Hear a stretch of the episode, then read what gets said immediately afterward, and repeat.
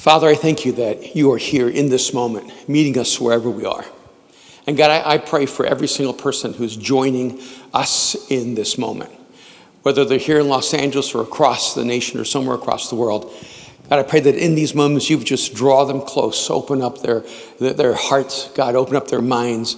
I pray, Father, that you would speak to the deepest part of who they are, that you'd bring light to the darkest places, that God, that you would bring, that you bring hope in the middle of despair, that God, you would bring encouragement to those who feel discouraged, that you would bring strength to those who are weak. That God, that you would in these moments, even through my words, speak words that have never come to my mind, give to each person the very words that they need to hear from you. We thank you, Father, and we pray in Jesus' name. Amen. If I were to ask you, what are the top 10 things that bring you joy in life? I wonder what you'd write down. Maybe it would be uh, traveling or visiting new places, or maybe it's having a great meal or, or enjoying uh, an evening with your family.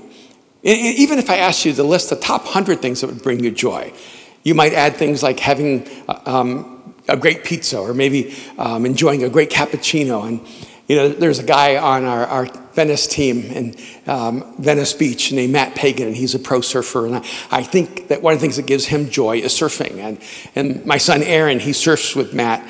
And I think one of the things that would give Aaron a high level of joy is surfing like Matt. And I think in life, there are always those moments of just joy that just erupt inside of us. Sometimes they come to us as a surprise.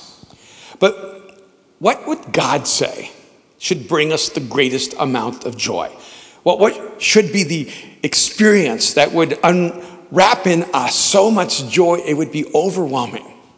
Well, in, in James chapter 1, verses 2 through 8, James tells us this. He says, Consider pure joy, my brothers and sisters, when you face trials of many kinds, because the testing of your faith develops perseverance. Perseverance must finish its work in you that you may be mature and complete, not lacking anything. And if anyone lacks wisdom, let him ask of God who gives generously to all without finding fault. But when he asks, he must not doubt, but believe. Because he who doubts is like a wave of the sea blown and tossed by the wind. That person should not think they will receive anything from the Lord because they are double minded, unstable in everything they do. But that, that opening statement in verse 2 consider it all joy when you face trials of many kinds. You know, sometimes when you, when you read the scriptures, it violates everything you know from real experience to be true. How in the world are we supposed to consider trials the source of joy? And not just the source of joy, it says consider it all joy, pure joy, the consummate, ultimate experience of joy we're supposed to experience when we're going through trials. And here we are in this moment facing this COVID 19 virus. Our, our, our, nation has been shut down, the planet has been shut down. There are, are, people who are so concerned, afraid for their lives. Others are afraid of, uh, of, infecting someone else. And, and then there's so many people who, who are not even in danger of, of having the virus have a negative effect on their lives who are terrified right now. And I, have heard so many people asking questions about why would this happen and, and even why would God allow this to happen and, and, and what's our posture in this moment? Are we supposed to be the ones who are panicking and hoarding and, and having this overwhelming sense of desperation? And, and what if, well, what if it gets worse? Do we lose our joy? And yet, thousands of years before this moment, it's as if God already knew we would face times like this. He says, Consider it all joy. That, that, that description means the consummate source of joy. All joy, pure joy, when you face trials of many kinds. Now, what's really beautiful is that that, that word many or various is actually the word multicolored. The image that James uses is as many colors as there are on the spectrum. That's how many different kinds of trials you're going to have in your life. That those are the kinds of, of, of challenges that all of us are going to face. And so sometimes the, the, the, the, trial can be mild, and other times that trial can be the most intense experience in our life. And he says, consider it all joy when you face trials of many kinds. Why? Well, he immediately just drills it right in. Why? Because the testing of your faith develops perseverance. Now, by the way, one of the curious things about, about this word trials is it, it has the same etymology as the word for temptation. And so sometimes we ask, well, how do we know if it's a temptation and how do we know if it's a trial? Because one of the things in the scriptures it talks about how temptations come from the evil one and trials, well, they can come from God. But the odd thing is that it's the same word and it can only be translated by the context and how you respond to that moment. And so, in a, in a strange way, it's a temptation when you surrender to it, it's a trial when you rise above it. And God wants us to step into these moments in life and not just survive them and not even just thrive in them, but to be able to find the greatest level of joy in the midst of the most difficult moments in our lives. He says, Why? Because when we go through trials, it says that perseverance must be developed in us that we may be mature and complete. See, what happens, it says that perseverance is doing a work inside of us. Now, there's a lot of attributes I wanted in my life, but perseverance wasn't really one of them. I, I never thought to myself, I really want to persevere. I think I want to be talented, I want to be intelligent, I, I, I, you know, I, I want to have influence, I, I, I, want to be something else, but I don't say I want to have perseverance. Because perseverance implies that you have to go through something hard. And yet it says that when we face trials and find joy in them, it says there's something that's working inside of us. I think all of us who understand who God is, we all want God to do a great work in us. But what if that, that great work that God wants to do in us can only happen in the context of trials? He says, because perseverance must finish its work in us, that we may be mature and complete. I wonder how many times in your own life, I know in my life, I've wanted to have a sense of wholeness. That's, that's what that word is, to be complete. I wanted to find that wholeness that I, I've longed for. And, wouldn't it be beautiful to come to that place and go, I'm finally mature and complete. I'm finally mature and whole. Not perfect, but healthy. And yet, what it's saying is that, that that health, that wholeness that all of us long for cannot be found without perseverance. And perseverance cannot be developed without trials. And then he goes on and says, Oh, and by the way, even as perseverance must finish its work in you, that you may be mature and complete. He says, Oh, not lacking anything. So now somehow you've come to this place where you're not lacking anything. Now, does, it, does that mean you have everything? No. But it means that now you're postured where you know how to access what you need in every moment in your life. It's this beautiful, beautiful promise that as you go through trials and you develop perseverance, that your soul will come to alignment with God, and then something powerful begins to happen. And then he says this, but if anyone lacks wisdom, let him ask of God who, who gives generously to all without finding fault. Because he knows when you're going through trials, and you're having to, to develop the muscle of perseverance. And by, by the way, I, I, think of perseverance as a muscle, but the problem is that perseverance isn't one of those really exciting muscles. You, you ever gone to like, you know, to work at the gym, and here we have a place called Equinox, and everybody goes and works out, and there are all these mirrors, and, and they spend all their time looking at themselves. And, and one of the things that you notice is that it's, it's always just, I don't know, more motivating to develop the muscles that everybody can see. It's not that exciting to develop the muscles you cannot see. And for a long time, my wife Kim and I, we would go to a trainer, and, and she would always make us do these exercises that were not productive in my mind because they didn't build my, my, my muscles. They didn't make me look more lean. They didn't make me look more cut or more, more jacked. They just, she kept saying, We're working on your core.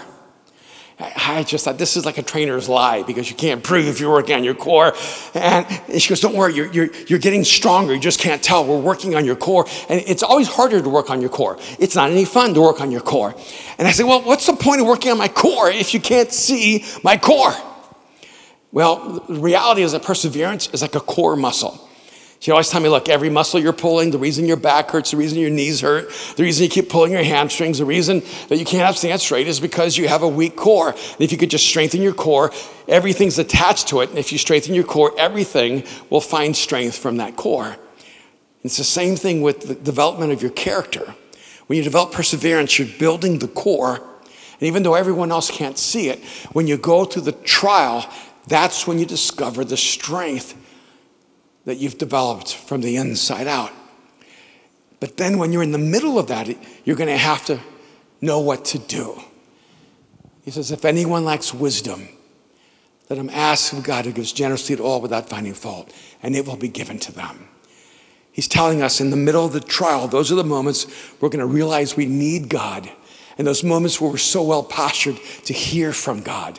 It's in those moments where we're going to realize what, what we need is God's wisdom, and God says, and I'm going to give it to you freely without condition. You don't have to be perfect. You don't have to have it all together. You don't have to qualify. The moment you ask for wisdom, God is ready and generous to give it. But says, but when you ask, you, you can't doubt, you have to believe. Because when, when you, you doubt, you're like a wave of the sea blown and tossed by the wind. And, and he says, well, that person is a double minded person. It means you're trying to go in two directions at the same time, and you become unstable in everything that you do. So, how in the world can we come to the place where, in the middle of the trial, we actually experience joy? Well, there's this moment where Jesus is in the middle of a trial. And we know that Jesus experienced the deepest, most profound joy that could ever be known. In Matthew chapter 4, verses 1 through 4, it tells us this Then Jesus was led by the Spirit into the desert to be tempted by the devil. So Jesus was actually being led by the Spirit of God into an environment where he would be tested, where he would be tempted. And after 40 days and 40 nights, he was hungry. That's an understatement. After 40 days and 40 nights, I would be more than just hungry. I would be angry. I would be angry. And the tempter came to him and said, If you're the Son of God, tell these stones to become bread. And Jesus answered, It is written, man does not live on bread alone, but on every word that comes from the mouth of God. Now, it, it's to me so important to realize that, that the, the temptation is directly connected to a genuine need. Jesus needed to eat. His body was screaming for satisfaction. 40 days and 40 nights without food that was exactly where the conversation had to go. And there's so many things in life I'm not tempted by. And there's so many other things in life that are my real struggles. And you need to realize that, that your battle is not the same as someone else's battle. You have a very unique battle that you will be in. But in this moment, after Jesus had not eaten for 40 days, it was as if he was postured for the greatest challenge of his life, for the greatest trial of his life, for that moment where he had to dig deep and find who he was and what he really wanted from life. And when the evil one says, Turn these stones into bread, Jesus quotes the scriptures. He says, Have you not read? Is it not written that man does not live on bread alone, but by every word that proceeds from the mouth of God? Now, what's crazy to me is I would read different um, theologians and commentaries on this particular verse, and, and they would say what Jesus was saying is he didn't need to eat. He had, he had transcended to such a state of spirituality that all he needed to do is read the Word of God. And well, that is so ridiculous. So ridiculous. And in fact, it's one of those moments where you just go, no, this is where you're like, what in the world is God talking about? What the joy? God, how in the world am I supposed to find joy in the middle of a trial? And, and what Jesus is actually saying to him is this you see, what you don't understand is that if I turn these stones into bread outside of the voice of my Father, that bread could not meet my needs. It would be like eating rocks. Because you see, it's not the bread that meets my even my physical need. It's that God has spoken life into that bread. And it's his word that brings life to me. Man does not live by bread alone, but on every word that proceeds out of the mouth of God. You see, the ancient Greeks had a materialistic view of the universe. And so when they had pictures of torment or of eternity, of Hades, it would be a picture of someone trying to drink water, and the water would just recede as he bent down, and the water would always be at the bottom of his lip. And he, but he could never access that water, so he would die of thirst all of his life. You see, to the Greeks, it was the water that quenched their thirst. And what Jesus was actually saying is no, it's actually the opposite. That, that the water can only quench your thirst because God has spoken life into that water. That, that water is a, is a manifestation of the goodness of God. And in the same way, if God wanted to do it a different way, He could have. He could have just spoken and your thirst would have been quenched.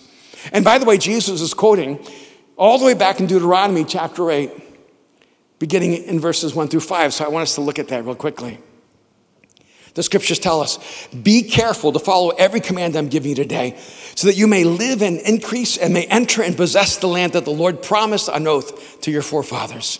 Remember how the Lord your God led you all the way to the desert these 40 years to humble you and test you in order to know what was in your heart, whether or not you would keep his commands. He humbled you, causing you to hunger and then feeding you with manna.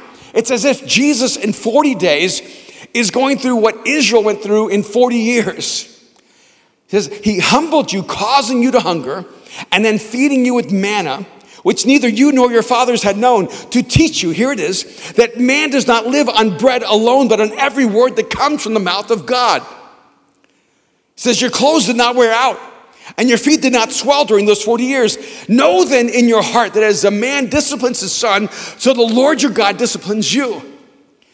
What it's actually telling us, and what God is trying to teach his people, and what, what he's trying to teach us, is that God uses trials to refine us so that we can be the kind of people that can walk through any wilderness, through any trial, through any problem, through any obstacle, through any challenge, through any crisis, and be stronger than the moment we're in. But I want you to go up, back up just a little bit. He says, He humbled you, causing you to hunger, and then feeding you with manna. Now, what's interesting about manna is manna is a Hebrew word that's just transliterated. Because the word manna rhymes with the Hebrew word manhu. And manhu means, what is it? And so the Hebrews were going, what is it? What is it? Manhu. Manna. They're just naming it. We don't know what it is. It's something. It's here. Because every morning they would wake up and there, was, there would be this wafer like product on the ground and they'd never seen it before. It was like the bread of, of heaven. It was like the, this angelic sort of um, wafer. And, and they would scoop it up every day, and it would have all the nutritional value that they needed to thrive. Can you imagine that? It had vitamin A and B and C and D and vitamin E and had all, all it had protein and carbs and everything you needed to sustain you. But it only lasted a day, so it was sort of flawed. Every day they would gather it, they would eat, and he said, Don't save any for the next day because it would be rotten. They didn't believe him, so they saved it, and then the next day there were maggots. Except on the Sabbath. On the Sabbath, the manna, the what is it, changed its, its, its composition, and now it would thrive for two days. So on the Sabbath, they didn't have to gather manna because the bread would last two days. And then as soon as the Sabbath was over, the manna would go back and revert to its previous form and only last for one day. And what God was teaching them, listen to what he says I did this so that you might know that man does not live on bread alone, but on every word that proceeds out of the mouth of God. God spoke, and the manna came into existence so that he could meet all their needs. It's exactly what Jesus taught us to pray when he said, And give us this day our daily bread. Give us this day our manna. Give us our what is it? Meet our needs in unexpected ways. Meet us where we are in the middle of our trials, in the middle of our crisis, in the middle of our darkest moments, and God, surprise us with your goodness. But what we have to do is posture our hearts to trust in Him. He says, I did this, I allowed you to be hungry and thirsty so that I could know your hearts, or really, so that you could know your own heart. And then it goes on with this very simple description, and your shoes didn't wear out. Can you imagine 40 years and your shoes not wearing out? And in 40 years, your feet did not swell. And what God was saying is because I spoke it to be so. You know, for me, this became a real practical realization as a, as a follower of Jesus when I was new in my faith. I, I, I came to know Jesus and I finished college and, and then I thought I was going to go to law school, but then I went to seminary. And, and right before I went to seminary, the summer before, I had a relative who had some issues, some legal or illegal problems. And, and I needed to take all the money I had and help them out of the situation, and I did. So the money I was going to use to go to get my master's degree was now gone. And and I went home for a few weeks, and my mom was like, "Hey, just stay and work and earn some money, and then you can go get your master's degree." But I was, I, I was concerned that if I stopped, I wouldn't ever pick up again.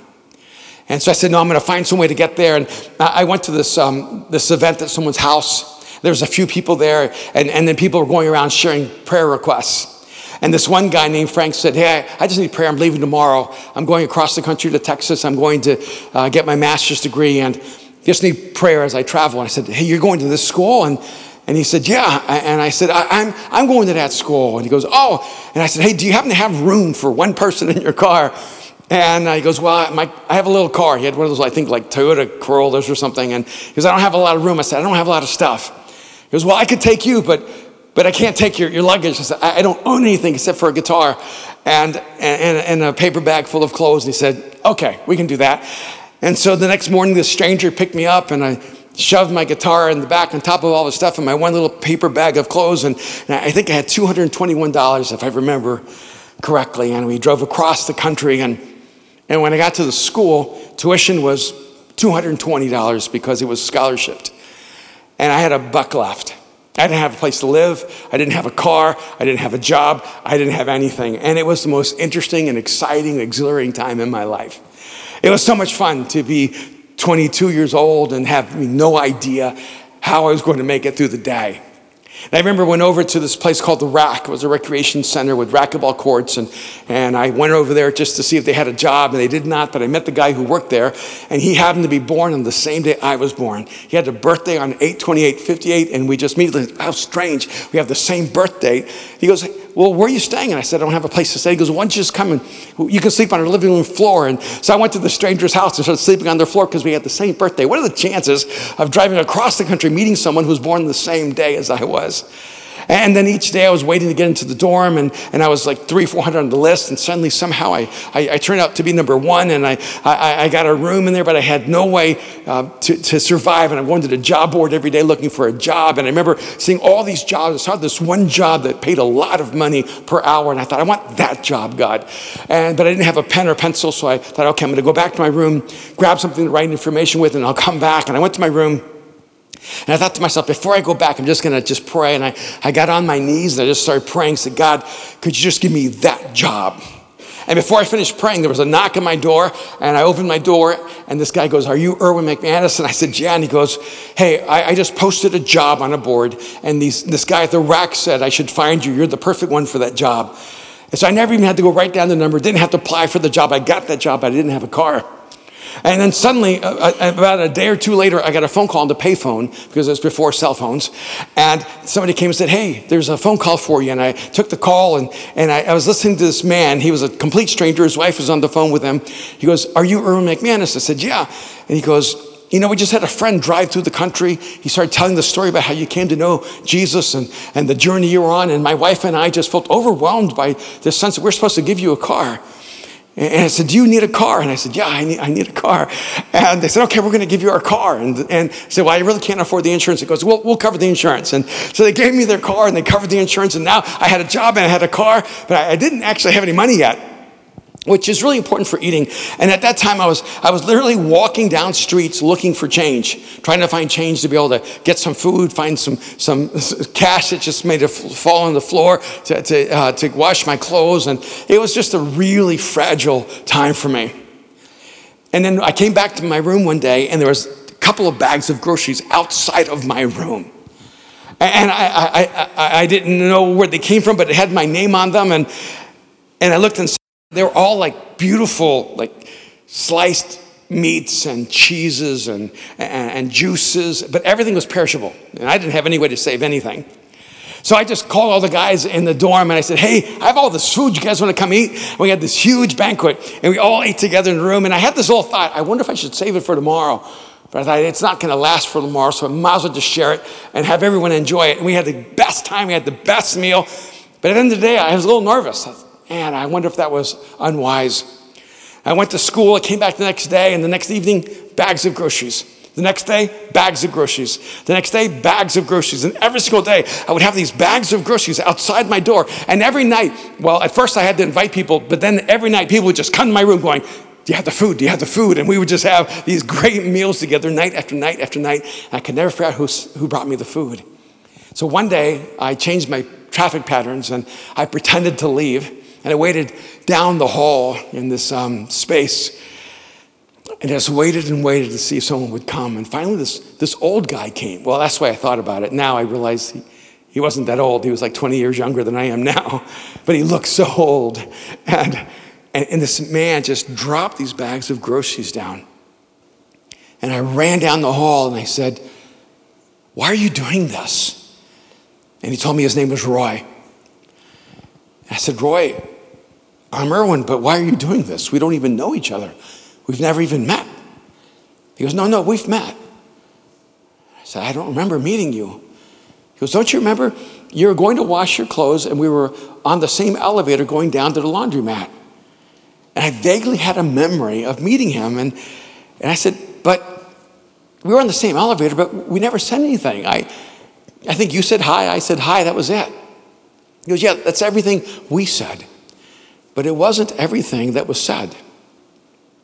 Because in that moment, I heard God speak to me, and God told me to bring you food every single day, to follow you, to figure out where you lived, and to bring you food every single day until He told me to stop. Because God was teaching me. Give me this day my daily bread. That man does not live on bread alone, but in every word that proceeds from the mouth of God. I wonder how many of us have actually come to that place in our life where we realize everything we have is actually a gift from God. The air we're breathing is God saying, I love you. Every time you inhale, it is an act of receiving God's generosity. Every time you eat a meal, by the way, why do you think you're supposed to pray before you eat? See, we pray before we eat because we do not give thanks to the material, but to the God who created the material. We pray because we acknowledge, God, this is going to be a great meal. Thank you for the salad. God, thank you. God, thank you for this meat. God, thank you for this. But I want to acknowledge that if you had not spoken into creation, nothing would give life. So this is my declaration that that steak tastes great because you spoke life into it. That salad is amazing because you spoke life into it. That water quenches my thirst because you spoke life into it. Because you are the God who gives life when you speak. And by the way, the Israelites, it took them 40 years to try to understand what God was doing. That man does not live in bread alone, but in every word that comes from the mouth of the Lord. So then, how do we connect these dots? To find joy in trials. Because when, what would happen if you began to see a trial as the alarm from eternity saying, God is about to do something amazing in your life? See, when you're going through a trial, it's a moment of self awareness that this moment is bigger than you. When you're in a crisis, you realize this moment is bigger than you. See, the reason we panic, the reason we become afraid, the reason moments like this crisis create in us this incredible sense of anxiety and stress is because we become completely aware of how powerless we are over this moment. And the moment we become aware of our need, that's the moment where we can become aware of God's supply. The moment we become aware of our deficit, it is the moment we can become open to God's generosity. And this is why joy is so important in trials. Because it's not just important to realize that trials can become the greatest source of, of joy. Because when you're going through a trial, see, if you're going through a trial and your soul knows, if you, you somehow finally connected the dots, oh, God is putting me in this challenge. He's putting me in this crisis. He's putting me in this opportunity to experience the greatness of who He is. And nothing in the world is going to give you more joy than the moment you know God is about to show up. And in Nehemiah chapter 8, verses 9 and 10, it tells us why joy is so critical for trials. The scriptures had been lost for generations, and they knew about the law of Moses and they knew about the prophets, but they had not heard their words. The scriptures were lost, and now they've been found in the time of Nehemiah and Ezra. And they opened up the scriptures, and the people stood out of reverence, and, and one after another after another opened up the scriptures and, and taught the scriptures in a way that everyone could understand. And the people began to weep and to mourn as the words began to cut deeply into their soul. In verse, verses 9 and 10, it says, Then Nehemiah the governor, Ezra the priest and scribe, and the Levites who were instructing the people said to them all, This day is sacred to the Lord. Do not mourn or weep. Isn't it odd? It's a sacred day, so do not mourn or weep. Why is it that whenever we think something is sacred, it's supposed to be morose? Why, when something is sacred, it's supposed to be somber? Why is it when something is sacred, there's not supposed to be celebration and laughter and joy? He said, This day is sacred to the Lord. Do not mourn or weep. For all the people had been weeping as they listened to the words of the law. Nehemiah said, Go and enjoy choice food and sweet drinks. This is one of my favorite commands. Eat and drink, enjoy life, throw a party, and send some to those who have nothing prepared. Here we're in a moment of cultural crisis where people are hoarding, and he's telling them, No, this moment is sacred, so throw a party, create more, and give it to the send it to those who have nothing prepared. Why? This day is sacred to our Lord. Do not grieve. Here it is, for the joy of the Lord is your strength. See, the reason so oftentimes we crumble under trials is not because we don't believe enough or, or not because we don't have enough conviction. The reason so oftentimes we crumble under trials is because we do not understand the strength that only joy brings to us. When you are filled with joy, and you realize that God is the source of that joy, He then becomes your strength. He says, Consider it all joy when you face trials of many kinds. Why? Because God is the source of your joy. And when you face that trial, that joy is going to give you the strength to overcome whatever trial comes your way. And this moment, this crisis, this challenge is also your opportunity to experience the fullness of the joy that only Jesus can bring. Instead of lamenting this moment and complaining about it, and being angry or afraid or anxious and stressed, why don't you allow this moment to take you to the deepest joy? The joy where you can say, You know, I don't live on bread alone, but on every word that comes from the mouth of God. I've learned how to pray, God, give me this day my daily bread, and trust God because every day he brings that manna, that what is it? He shows up in an unexpected way to meet us in our need, to meet us in our fear, to meet us in our anxiety, to meet us in our despair. He wants to show up in your life and fill you with joy. There's some of you right now that are listening to the sound of my voice, and you have never trusted your life over to Jesus. You've thought about it, maybe you've struggled with it, but you, you've never crossed the line of faith and said, Jesus, I give you my life. And right now, in this moment, what I want you to do, I want you to pause. I want you to just stop. And if you know that what you need is Jesus in your life, He is the source of joy you've been looking for. If you're ready to trust your life to Jesus, if you're ready to follow Him, if you're ready to trust Him with your dreams and your hopes and your doubts and your fears, right now I just want you to tell Him this Jesus, I give you my life. Right now, just make this your prayer Jesus, I give you my life. Jesus, I give you my life. Right now, just tell them, Jesus, I give you my life. Let his joy fill you with strength to face every trial that will ever come your way. Thank you so much for joining us on the Mosaic Podcast. I want to encourage you to take the message you've just received, allow it to go deeply into your soul, to allow Jesus to do the deep work that only He can do. And I also want to encourage you to be a part of what we're doing here at Mosaic, to go to the Mosaic app and to become a part of the Mosaic Foundation, to become a regular giver and investor in bringing this message across the world. I want to thank you so much for being here with us. God bless you.